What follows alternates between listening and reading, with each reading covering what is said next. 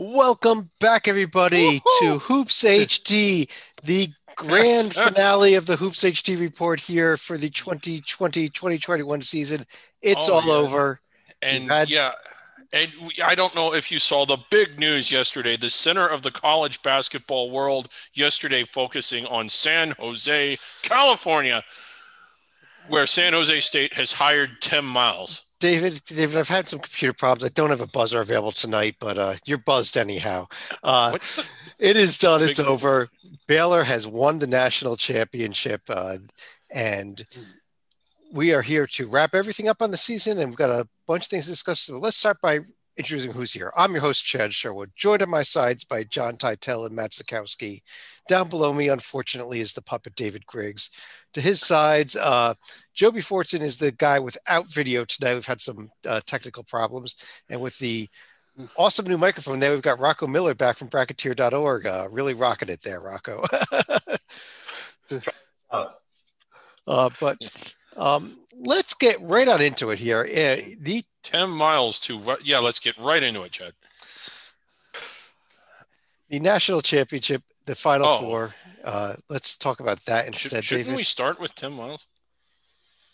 Uh, if we did things right, we should see the final four bracket on the screen. If we did things wrong, then I don't know what you guys are looking at, uh, but that's your problem, not mine. Um, let, let's actually start off though, not with the championship game, but let's not even the this first semifinal. Let's start with the second semifinal because we saw, I think, one of the best NCAA tournament games and definitely one of the best Final Four games I think we've seen in a long, long time.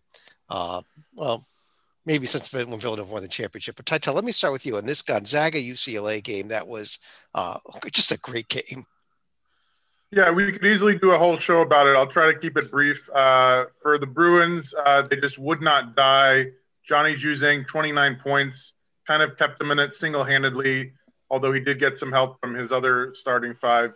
Um, and for the Zags, it was a, another thing where though it was not a lot of bench scoring in this game. That's what made it so amazing. Was just each team's five starters, heavyweight fights, going back and forth all game long, and then of course uh, the shot for the ages by Suggs to win it at the buzzer.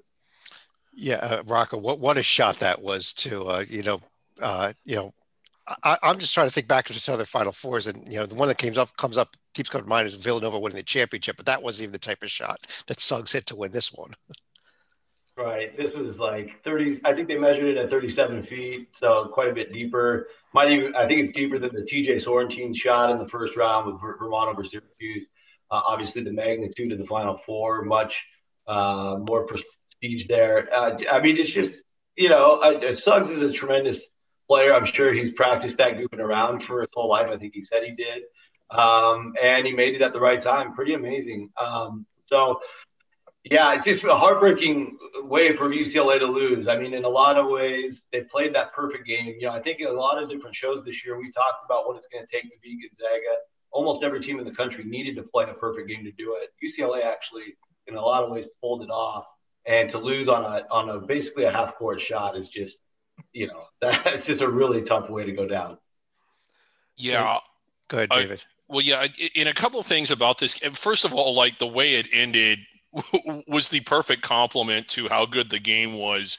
And I was trying to think about how many, how often it is you see a game as good as that, and it's less than once a year. I think the last time we saw a game, and it didn't come down to a final like long shot, but that um that, that Kansas Oklahoma game with Buddy yeah. Hield, where I think it went in the two or was it two three or three overtimes? Three overtimes. 2016. It was that was yeah. stole exactly what I was going to say, David. Yeah. Now the state, yeah. The, the stakes weren't exactly the same because that was just a regular season game, but it was still a really well played game. Another one uh, that was one versus two. So that yeah, that it was one versus two. Yeah. Another one that Titel might remember again, it was an NCAA tournament game. It involved Gonzaga in 2003. I think did that go in the two overtimes? It was a one versus nine round of 32 game, but it was similar to this one because they were real far apart in the seating, and it was just a heavyweight fight for the ages. Um, I, it's you just don't see a game like that very often at any stage of the season, much less in the Final Four. I mean, there have been other great games, other classic moments, but this from tip to buzzer was a perfectly played game. It was Great defense yeah. by both teams, but great at the same time offensive execution. And I, I, it's probably the best I've ever seen a team play that didn't actually win. Right, and that uh, that was the second semifinal. Matt, the first semifinal was Baylor Houston, the game that I think people thought was going to be the good game, and that semifinal was uh, was was just not not a good. It was it, was a Houston team that looked like they had not played a single digit seed the entire tournament. Oh, they hadn't. well, that's what it turned out to be a preview of the national title game where man Baylor big start hit threes early, and Houston was never really in the game. That the, yeah. the, the, Baylor guards just absolutely came to play Final Four weekend, and they limited Houston off the offensive glass enough to where they couldn't score. And there you go. That was a laugher of a game between two other. I still think two good teams. I mean, I'll I'll maintain even if it's in the minority, Houston was not the worst team at this Final Four, but Baylor still ran them off the court. How in that no offense, Matt. How would you not say they're the worst team in the Final Four, not in the tournament? I mean, I'm sorry. The UCLA, the way they were playing at the end of the year, would have kicked Houston's tail. Houston shouldn't have even been there. Chad's Rutgers team should have beaten them in the yeah. first. They should not have been. Like Chad's Rutgers team had them beat. I mean, did you? Uh, my Rutgers I, team should have been blown out by Baylor. Damn it! but uh, uh, yeah, and and Rocco uh, obviously with the Baylor win that set up the championship game that looked it was kind of the game we were looking for all season, especially after the regular season matchup between these two teams didn't happen, uh, and it kind of was over about two minutes into the game. It felt like. Yeah, pretty amazing. I mean, I think if you would have told anybody that before the game started, they would have all assumed Gonzaga was the team to win it because we've seen Gonzaga do that uh, in almost half, over half their games the last couple of seasons, if not longer. Um, it's more their style to get out and attack you early. I, I think it was just a tremendous uh, matchup. We don't often in this sport get the opportunity to see uh, such a game of mysteries this late in the season.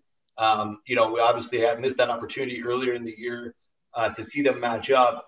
So we just you just don't know when you have two such elite teams uh, that haven't seen each other how the speed of the game you can't really translate that in practice or with many of the other teams or any other teams on their schedule going in. Um, so the difference in the game, in my opinion, was Baylor's quickness. I mean, that first step and, uh, from both Mitchell and Butler, I mean, it was just unguardable, and and that opened up just the deadly shooting of Mayer, Flagler, Teague, um, even Mitchell and and um, and company. They they all can shoot. They're the number one three point shooting team. Then you add in the fact they're number a top five, I think number five offensive rebounding team. Even when they missed, they were getting second chances. So possession by possession, as they built that lead, even right from the first minute, you noticed even more than UCLA did. They extended that defense on Gonzaga, and they weren't able to set up shop uh, uh, right on top of the three point line like they like to. They were setting up shop way out by the half court area. And I mean, that obviously just disrupted the heck out of Gonzaga. And it took them a long time to adjust. By then, they were down 15 or so. Yeah. And, uh, Titel, uh, you know, everyone's the storyline here was were the Zags go undefeated? No, they couldn't. They couldn't do it. Uh, but for a COVID pause, I think his Baylor team would have been undefeated. They only lost one game, and it was a game right off game coming right off the pause, wasn't it? They lost two. They, lost, they, I think they still lose in the Big Twelve tournament. Okay, sorry, you're right. They did lose the, the Big Twelve tournament, but no, I, Chad, I think it's a good argument. I mean, I think they also almost lost to Iowa State, so like it could have been a very different season, obviously. Right. But no, they were kind of uh, the one A to Baylor's one uh, all season long, and no shame in losing at the Phog, and no shame in losing to a hot Oklahoma State team in the conference tournament at a neutral site. So um, I just wonder, like, if they had Tristan Clark healthy, he had to retire from the sport after two years of battling injuries, but when healthy, he was one of the best field goal shooters in the country. I think he really could have helped them go undefeated, even though I don't think we're going to see another undefeated team, although Gonzaga is literally this close. Yeah, did jo- Joby, uh, how how well does how high does this Baylor team rank for you in terms of champion all time champions? I mean, th- this was a great team, was it not? yeah, no, I, they're, they're very much near the top. Uh, this the the fact is what entering the final. You know, I the the the drum that I was banging uh, over and over again is, you know, everybody wants to talk about the offense of these two teams. The fact is, they're both really good defensively. And Baylor showed that, and Gonzaga showed that while they're a good defensive team, they are not elite. I actually thought the Zags were more elite than that. Uh, they left a lot of open shooters. yes, Baylor stretches you, but there were open shooters. Uh, and yeah, Baylor just showed it. Uh, you know, if Jared, it all stems from Jared Butler. Butler, when Butler was cold, Baylor didn't struggle, but Baylor wasn't dismantling Houston, dismantling Gonzaga.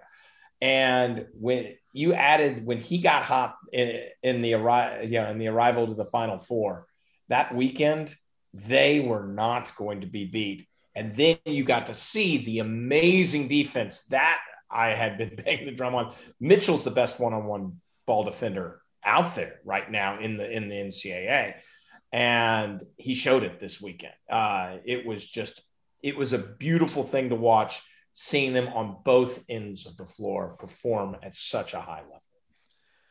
Well, uh, David, I have a.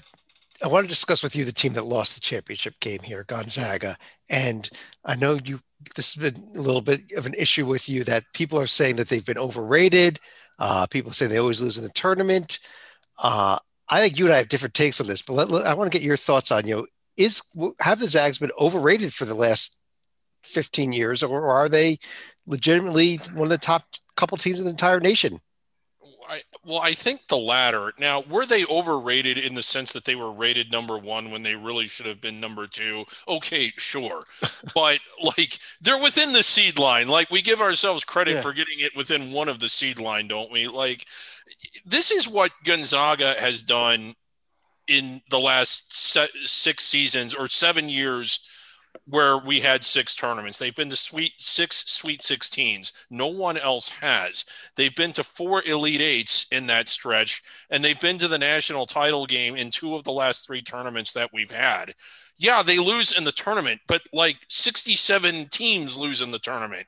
I, I don't really, I, for people that say they've never won anything, I, I just don't know what to make of that. Like, if they haven't won anything, then who the hell has? Now, yeah, they haven't won a national championship, but who else in the nation is on the kind of run that they're on where they're going to six straight 16s and four elite eights in the last in that stretch? I, well, I think that's pretty damn elite. And well, go ahead. Well, and they don't they're scheduling another thing is that well this team doesn't play anybody. It's like do you not watch basketball? Like gonzaga's scheduling philosophy. Seems to be we there's 10 teams in the top 10 and we want to play all 10 of them david i guess here's my issue is is they have not won a championship. And i get it. By the standards of for example the four teams we're looking at the screen here that were in the final four uh, this gonzaga team is incredible by those yeah. numbers but if if they are a truly truly elite team, I think uh, Matt, let me bring you back in here on this also. Get your thoughts on it. But uh, you know, I think what I heard was that they've not been a one, two, or three seed in the NCAA tournament. I think once in the last fifteen years they've been a, a one, two, or a three seed. They're not being the elite of the elite in the postseason. They're not winning a championship, and by elite of the elite standards, they've kind of you know fallen short a couple times. Well, I think that is their last hurdle. I mean, I think this is the first time they truly went into the term as a favorite. I know the year 2017 where they lost to Carolina in the title game, they were one of the favorites. I I think, did we lose I Matt? think we lost Matt. Uh, Titel, you got any thoughts on this? We try to get it back. That, sure. I, I mean, think, yeah, like. Oh, do we get it back? Go ahead, Matt. Oh, you're going to have to repeat what you said, Matt. Not because it was ingenious or anything, but because we couldn't hear what you said. oh, sorry, sorry about that. There. Uh, no, I think, like I said, they've come. This is the first time they went into the tournament as a favorite. Like I said, I think in 2017 it was close. They were, I think, them and North Carolina were probably co-favorites that year. But this is the first time they win it as a favorite, and now I think they have the next step is to win. And the one thing I'm thinking is they played a great schedule this year, but there wasn't like a real diversity of team or nothing to where they would have seen a team like Baylor's quickness. They had Iowa, super skilled, not real athletic. Kansas, more skilled than athletic this year. Virginia, that's definitely the case. They didn't have any of their NBA athletes like DeAndre Hunter and or Mamadi Diakite in the past. So that's I think what hurt them is when they see when they saw Baylor's speed this time, like whoa, we mm-hmm. haven't seen anything like that. And so I think that's next year they have like even like Oregon, someone in their region or teams like that, they need to find a couple of teams that don't have the type of speed you're going to see at the highest level in the NCAA, even if they're speed and not as skilled as say a Baylor, just to see like maybe a little more of a diversity of style. Ironically, Matt, would you would you have said uh, even a game which they would have won easily against Kentucky might have been helpful? That kind of yeah, that type of thing. Yeah.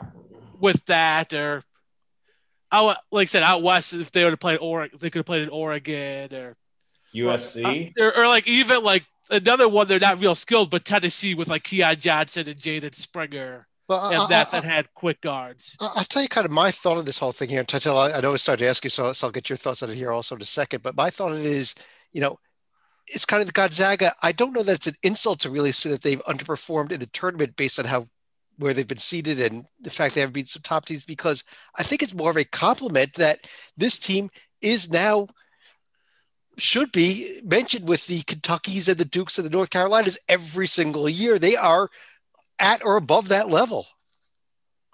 Agreed. Um, as far as the team itself, I mean, if you want to ask Joby how many times he's seen Virginia give up 98 points, I'll save you the I'll, I'll save you the time. Never happened, ever, ever, ever. And as far as the team itself, I mean, Corey Kispert, um, I feel terrible for him most of all. He's played four full years of college basketball. He's lost 11 games. That's like historic. And Kispert shows, you know, we were talking, I mentioned Butler, you know, Jared Butler being such a key. Kispert was the other side of the coin, and he had a bad weekend for him. Yeah, you know, I mean, he was off. Uh, Gonzaga, as proven against UCLA, can win games against very good teams, even when he is off. But when they're meeting their match, quote unquote, Baylor, you know, he's going to make that open three when they're down nine, you know, to cut it to six. You know, you know that, there was an instance in the second half. He nails that three to cut it to six. The, the, the mentality changes, and you don't know where the world goes from that point. Uh, so it, it was a, I agree, John. It's it's frustrating.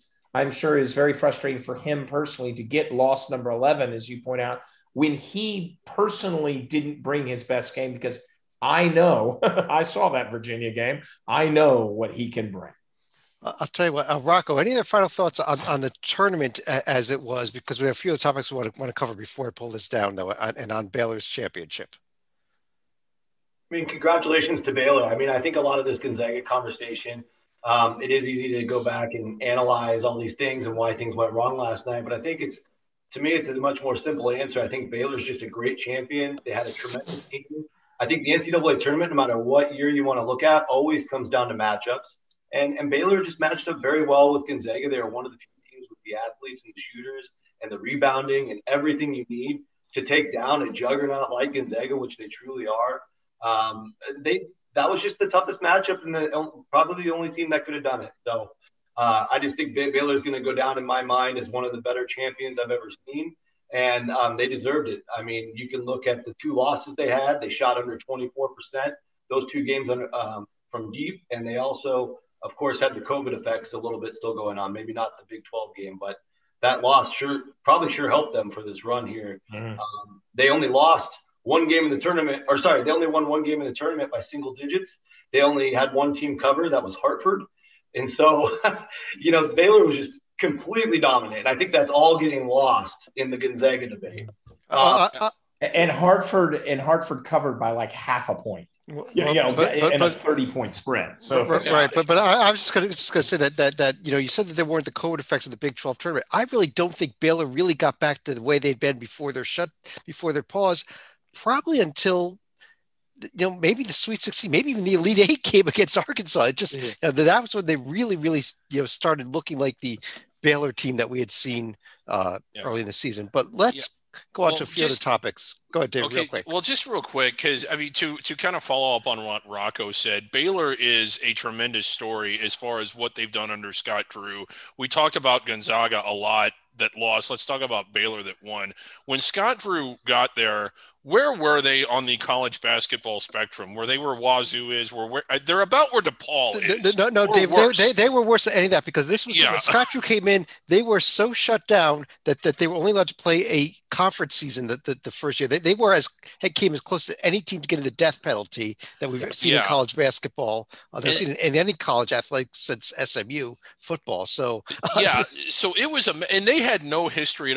They had gone 50 years without making the tournament at all all, I think, or maybe it was without winning a game. So. I think yeah, they won once in the '80s, but okay, yeah, it, but yeah, yeah, like no history and digging out of good lore, like yeah. So what he has done, if you if you're just new to the party, would be like going I, I don't know where. Uh, like Chad said, I would say DePaul, but they're worse than that. I, I hate to say, but but David, it'd be kind of like a, like go, going to San Jose State and turning them into a national yeah, powerhouse. I mean, but yeah. I really hate to say that, but uh, but let let's move on to a couple other topics here. And and uh, Joby, let me start with you in this. Um, we did see a lot, you know, throughout this season, a lot of things different. Um, obviously because of COVID, uh, it was a rough season at times. Uh, we saw games canceled like crazy. But do you think there's anything that could come out of this in the way things happen that maybe we can carry over, whether it's more matchups getting scheduled later on in the season is supposed to be predetermined or changing of the tournament schedule or anything else like that? Or do you think we just there, move think, on and, think, and, forget this? no, no, no. I, I, think there were some positives uh, mm-hmm. that came out, most definitely. Um, I personally, and this is my, you know my my personal view, I actually liked uh, the I, I actually liked the uh, second weekend cadence. Um, yeah, the, I think Thursday, Friday, Saturday, Sunday still works for the first weekend because uh, um, there's game wall to wall game action.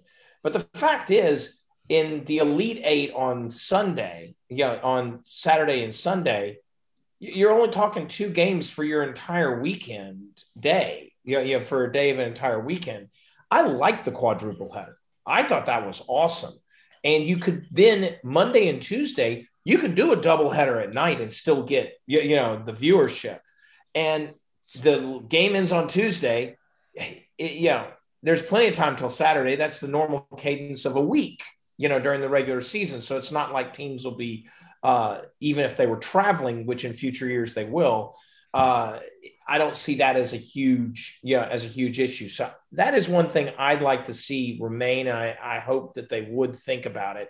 Um, as far as scheduling, Chad, I agree. I love the scheduling and the flexibility of scheduling. I just don't think athletic directors are going to go that way. No, yeah, you know, plain and simple. I, I like it, but it's not a you know with my idea with the tournament, that's good for TV ratings. So thus it might mean money. you know, you know what I describe. Whereas the other one, it's just too complicated for athletic directors to fill, figure out on the fly in a normal year. Yeah. Um, any other positives, uh, Titel, that we take out of this season, or is it just kind of, hey, we got through it, we got it, we got a tournament, we got a champion? I'm leaning towards flush it and burn the tape and move on. But I mean, it was fun to have games on a Tuesday in March. I won't lie. Like it was fun. As an old man on the East Coast, I wish the games wouldn't, the late games wouldn't end at midnight. But that's on me. That's not on the NCAA, I guess. Yeah, I think I hope they keep the standalone Sweet 16 games. Like that's games with that much, I think, at stake. Um, I think uh, should be played by themselves. A, a little insight to this. I think this will get some talk this summer one of the things, uh, Joby, about about the Final Four with the Elite Eight ending on a Tuesday and then the Final Four on a Saturday. One of the things you have to keep in mind is everything that's connected to the Final Four, such as the coaches' convention. Probably that's the biggest one, and I think that they want those teams set at least by Monday. I could see them maybe going to a Friday, Saturday, Sunday, Monday format because that's been talked about before. But I don't think they'll play Saturday, Sunday, Monday, Tuesday. Again, I'm just guessing. But uh, b- because not because of the teams or the games or anything that we actually care about, it's because of everything that, that's connected to the Final Four with what the NCAA does. I'll tell you, let, us kind of take a look at some of the stuff that we're going to be talking about throughout the off season here moving forward. And uh, and one of the big things we always talk about every offseason is is coaching changes. And probably the biggest surprise of them all, uh, Rocco, and uh, is Roy Williams announcing his retirement. Uh, you know, end of an era here. One of the one of the great college basketball coaches of all times, and and Rocco, he's he's done. Yeah, pretty abruptly too, Chad. I, I think he kept that one very quiet, or didn't even know himself until maybe within that last 48 hours or so before he announced it. I think uh, it was just one of those things, from what I heard, that it was weighing on him heavily. Obviously a lot of changes coming this next season with um, so many players and roster construction being so much more um, you know it's such a bigger workload you know recruiting players from all over the country whether they be in high school or on other college teams just a whole different animal. And uh, coach in his generation was such a great uh, historic hall of fame coach um, you have to wonder like is he the first of like a couple more dominoes to fall uh, here in the next few years. You'd have to think probably, but uh, Roy, you know, a, guy who loves to get on the golf course. Uh, you know, he he did everything he could for North Carolina for and got a championship a few years ago. So I think he felt content and was ready to to to make that move. Yeah, and, and, Matt, I'll give you a shout out here. One of the other major coaching moves, what was what happened at Texas with uh, Chris Beard coming in and Shaka Smart going over to your Marquette school. Yeah, that's one of weird. I think you know, often see a win-win for both sides. I think this is actually a win-win for both sides. Like for well, reason, not, not, a win, not a win for Texas Tech, who did promote at Mark Adams well, today. But yeah, no, like actually, I like Mark Adams, and I actually gonna bring him up to a point here coming up. But yeah, that's where after six years it got a little stale there with Shaka. Like he was gonna, I don't think he was gonna get let go this offseason, but I think he would have been out a scorching hot seat going into next year and wisely say, hey, I I out need this. There you go. You got it was a top twenty five top mark open. Let's go take that. I'm closer to home now. I mean, he's like an hour from his mom. He grew he lit he was born and grew up in Wisconsin, so this is more of a home base for him. And that I think it's funny. Had he come to Marquette in 2014, he would have had the pressure of what Buzz did at Marquette, which was real, really good. I mean, three sixteen, Sweet 16s in Elite Eight. Now he's replacing Wojo, three tournaments in se- would have been three tournaments in seven years if they played one in 2020. But the last year, 13 and 14. Well, only two coaches in Marquette history to have multiple losing seasons while as coach. So a little easier ride for him, I think. And you saw, like this year at Texas, he started playing more his VCU style. Maybe not quite the havoc defensively, but much faster pace. I think they like in the they were definitely in the top half in tempo for the only time he was at Texas. And I think he'll play more like that at Marquette. And the Big East play a little more up tempo conference too than the Big 12. Yeah, I, I, I guess. Yeah, I was going to say the, the other, I mean, there's a lot of coaches we could talk about. We probably talk about them during the course of the offseason of, of Joby. One other notable retirement, obviously, was Lon Kruger out at retiring yeah. in Oklahoma. Uh, and and in comes Porter Moser after, after all that success at Loyola. Well, I, you know, I, I, think Oklahoma will not skip a beat there, but it, Kruger is one of those most. Uh, I, I, truly believe he's one of the most underrated coaches uh, of the last quarter century. You know, he's taking he took multiple teams. You know, throughout the term, uh, the Florida run. You know that he had obviously. Uh, you look at you know in the early 2000 in 2000 in the early 2000s, he has succeeded wherever he's gone. Uh, he's not flashy but you know he built he built yeah there's a lot of pre- more pressure at oklahoma than you think because it's not like you know the Capel years and the sampson years you know they, they actually have some basketball tradition. Uh, larry brown yeah the the, uh, the billy tubbs. the billy tubbs years with yeah. Wayman tisdale obviously. Uh, and so yeah he he succeeded and he did it. He is leaving on his own terms imminently. And i think he and roy williams i think the departure is very similar. I think that they both probably had fuller lives than maybe a lot of coaches do.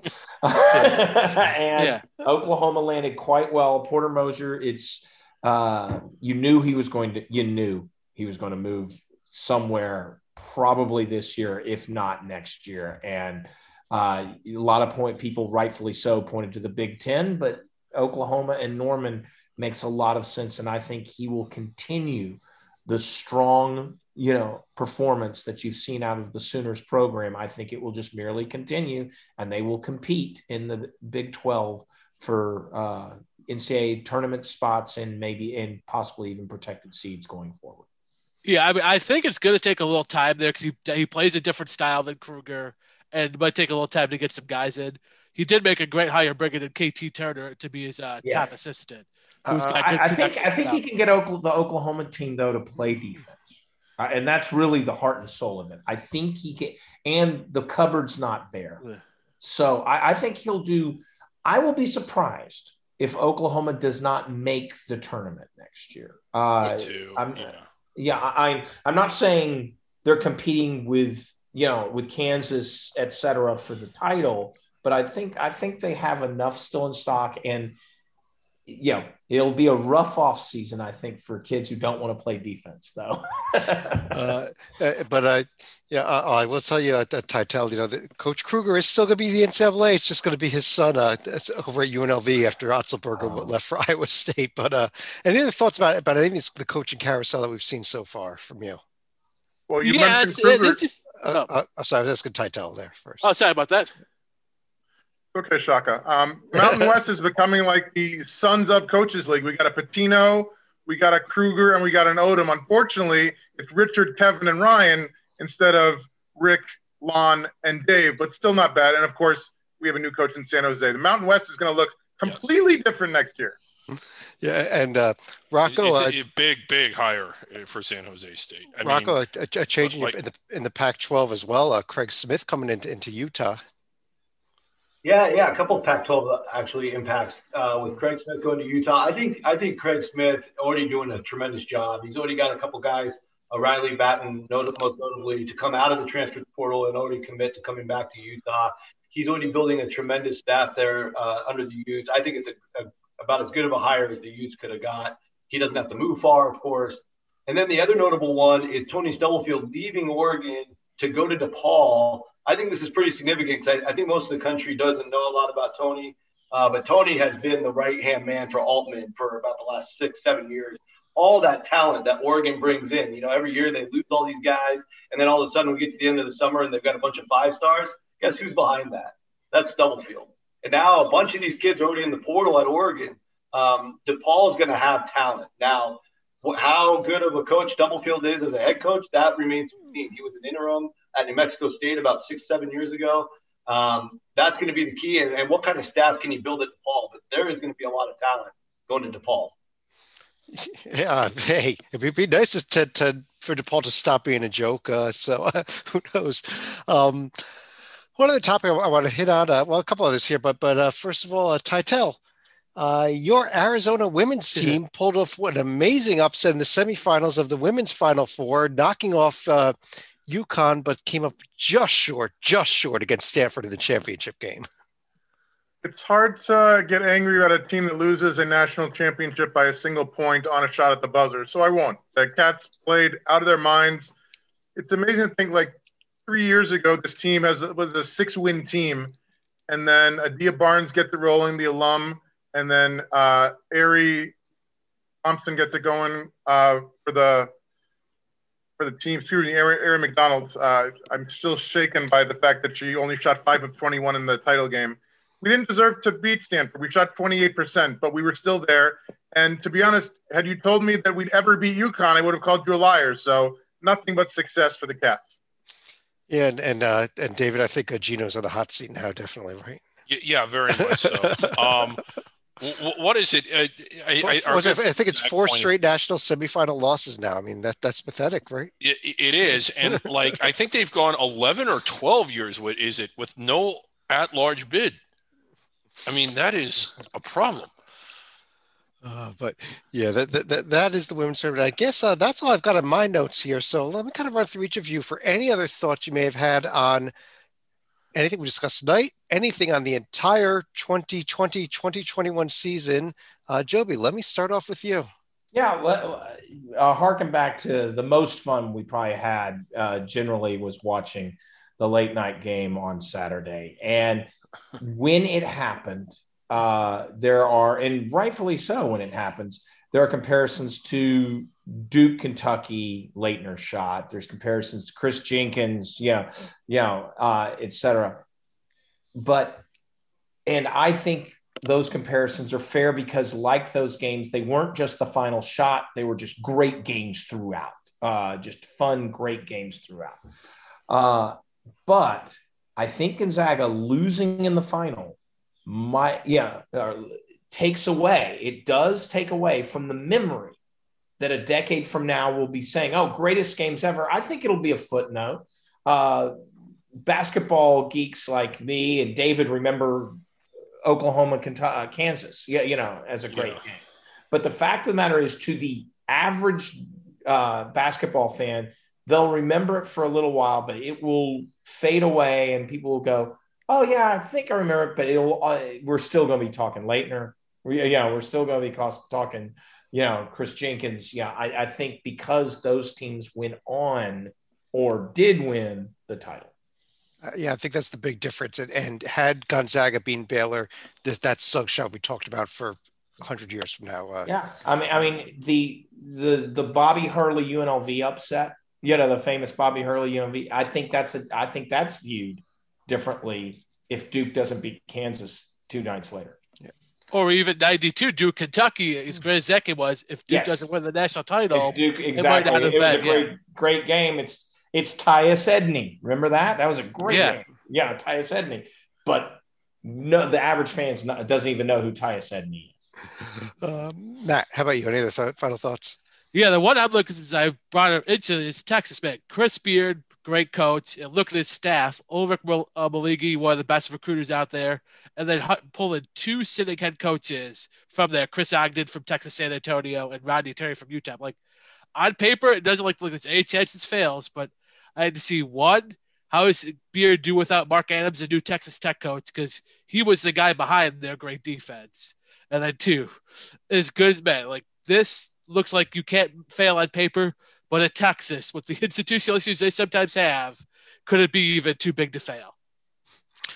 All right, uh, Titel, uh, I think you want you got a picture here too. Also, let's get off of those. Yeah, so partially stolen already, but wrap up the Baylor season for you by yeah. starting, unfortunately, on a sad note. This is Patrick Dennehy. So let me take you back to August 03 when the Baylor all conference player, back when they were in the Mountain West, was shot and killed by his teammate Carlos Dotson. August 7th, 03, they held a memorial service for him, ironically, in the center of the college basketball universe, San Jose, California. 15 days later, Scott Drew takes the job at Baylor after coming over from Valpo starts off his career at Baylor in Waco with four straight losing seasons. And since then, he's been unbelievable.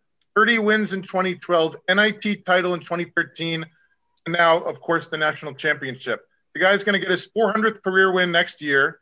He's only 50 years old. He's going to go from four straight losing seasons to the Hall of Fame probably in a decade. Unbelievable career trajectory. And I still don't know how he did it, but he's doing it. Absolutely. Uh, you know, I, I just can't believe he didn't go to for to Indiana. I just uh, just shocked me. uh, Rocco. Yeah, I, I mean, I, I can't help but you know hang on to this season and remember how Northern Iowa, Jacksonville, and of course VCU, how their seasons just abruptly ended with no closure, um, just getting sent home. I just I'm just always going to remember. I, and I know there's a couple others I'm not mentioning. Uh, Duke, you could really say on. yeah, Duke. so there you go. Uh, so that's just like I really hope we never have to see anything like that again. That was, uh, you know, VCU is a team that was inside the bubble. Uh, we saw what a team that barely was inside the bubble that UCLA could do. You have to give them credit where credit is due. They could have, who knows, made a Final Four run. Um, so there's that. But I think on the positive side, um, you know, the West Coast, you know, made a huge leap forward. Obviously, the Pac-12 had a ridiculous tournament, all their metrics went through the roof. They finished third in KenPom, but I think even more so, like the WCC was clear head and shoulders above the Mountain West. Big move. Like, like the depth of the league's getting better. Everybody talks about Gonzaga, but those of us that know the league, you can see the bottom starting to rise up even higher. Um, and also, how about the Missouri Valley um, coming up above the Mountain West in the top 10 this year? Um, and so looking towards next year, I think the, the league to really look at is the WAC. Uh, you've got, uh, we talked about it a lot. You've got Abilene Christian, you got Sam Houston State, Stephen F. Austin, and then Lamar just hired Alvin Brooks um, to go along with the core already, where you know New Mexico State and Grand Canyon are going to be really tough. Mark Madsen's at Utah Valley. Um, this league is going to go from just like kind of a okay, we know it's either one or two, one of two teams going to the dance to like a six or seven pack of really good teams. So I'm very for the WAC next year. And, and up and coming Southern Utah, not next year, the year after that team's coming in and they're, and they're getting rid of Chicago State. Very important move there too. Yeah. Where um, is Chicago State landing? Uh, no, unknown as of the moment. Uh, so, so what you're telling me is, had they kept Chicago State, the WAC would be so good they'd be ineligible for the centenary. Uh, uh, David, uh, I've got two things. First, really quick, Tim Miles is going is going to be back in coaching. He's going to be at San Jose. It is the center of the college basketball universe. Uh, you know, Tim Miles a, f- a week or so ago, I heard he bought a Beatles album, and everybody was like, "Oh, that is huge for the Beatles." I mean, I mean that is a really big deal for them that Tim Miles would be, you know, giving them a boost like that. I mean, who knows? It could make them one of the more influential bands in rock history. So big, big deal for uh, San Jose State. Secondly, on a more serious note, it was again this was this was a really really hard season. And I think that everybody, every player out there and every coach out there deserves a huge thank you from us, from all of the fans, because it's hard enough as it is under normal circumstances this year, it was damn near impossible. I, I, don't think that as fans, we fully understood what a lot of these players went through, not just in basketball, but in general. They couldn't see their families. Maybe they could wave from them to, you know, from the court to the seats, but they couldn't see them. They didn't get to go home for holidays. They typically don't but like they couldn't see anybody. They were in this bubble. They were encased. Everywhere they went, it was constant testing um, if you had say a girlfriend or a significant other that wasn't in school you probably didn't get to see them hardly at all. Had someone asked me to do all that when i was 20 years old i, I don't think i would have. I, I, I i honestly don't. And as a fan of the sport i appreciate very much that we got the season that we did. I don't care if your team won one game or all their games. Thank you for giving us a season because holy cow did we need it um, it was fun doing this with you guys. It was really, I think it was frustrating for all of us going through COVID, but it was always fun to sort of have this waiting for you every morning and every night. So I appreciated that. But more than anything, I don't, I, this is the first time ever. I just want this buried and done. I was actually kind of excited to see the countdown clock because next year we're going to have exempt tournaments again. It's going to feel like college basketball normally does, or at least I hope so. We'll have fans in the stands again. Kansas, Missouri's coming back. Tim Miles is coming back. A lot of what we love about the atmosphere and the environment of the season will be back. And I'm just sort of looking forward to that. Yeah, you mentioned it. Uh, if you look over there on the website, or maybe it's on the other side there, uh, you'll see our countdown clock. It's up and running. We are counting down to the start of the next season as we record this right now. 216 days, 14 hours, and 58 minutes away from the tip off of the 2021 2022 season, yeah. uh, which hopefully uh, we pray will be a season like normal and not like this yeah. past year. Uh, and, and, and, this is the goal that we're all good that they're all going to be going for this year, right now. Now let's start oh, talking man. about 2022 Final Four in New Orleans. Uh, what better party yeah. town to, to to to for a Final Four next year after what we? Oh yeah, I'll be season. there. I will be there. and uh, yeah, but th- this season was so important. Programs got saved, especially the non-revenue sports mm-hmm. benefited. We got the tournament in. We got a lot of the money distributed um, I and again, I just hope that people take time to at least think about this, what the players went through to give us this season. Absolutely, but we are now moving on. Like we said, 2022 New Orleans, that is the new goal. Congrats to Baylor, but uh, you know what? It's over. We've turned the clock. We're going on to next season. Let's find us a, us a new champion uh, next March and next April. But on that note, I do want to take this one final chance here to thank everybody for joining us throughout this COVID crazy year. Uh, we will be back every month during the course of the off season with a uh, at least once per month with a podcast. We'll be coming. I guess it's going to be in October. We'll start doing preseason previews for next year. There's tons of content that's going to be on the website. We've got uh, we've got the Olympics coming up this summer. I think, uh, John, you've got some Olympic columns up there already. I don't know if there's any more coming up or not. Uh, in, uh, we'll find out. keep your eyes posted for some interviews. But on behalf of John Titel Matt Sikowski up here, Joby Fortune, or at least a black box that has his name on that my screen down below me. Rocco Miller, check him out at bracketeer.org as well. And David Griggs, his side. And everyone else that joined us here at Hoops, uh, the Hoops HD staff throughout the season. Uh, I guess who else was with us? It was Mike Cha, John Stalika. I might be forgetting somebody. I forget. Scott Schwartz, don't forget. Yeah, yeah, for anybody else I may have forgotten. I'm Chad Sherwood. Thanks for joining us. Thanks everybody for an amazing season. And we'll be talking to you again real soon.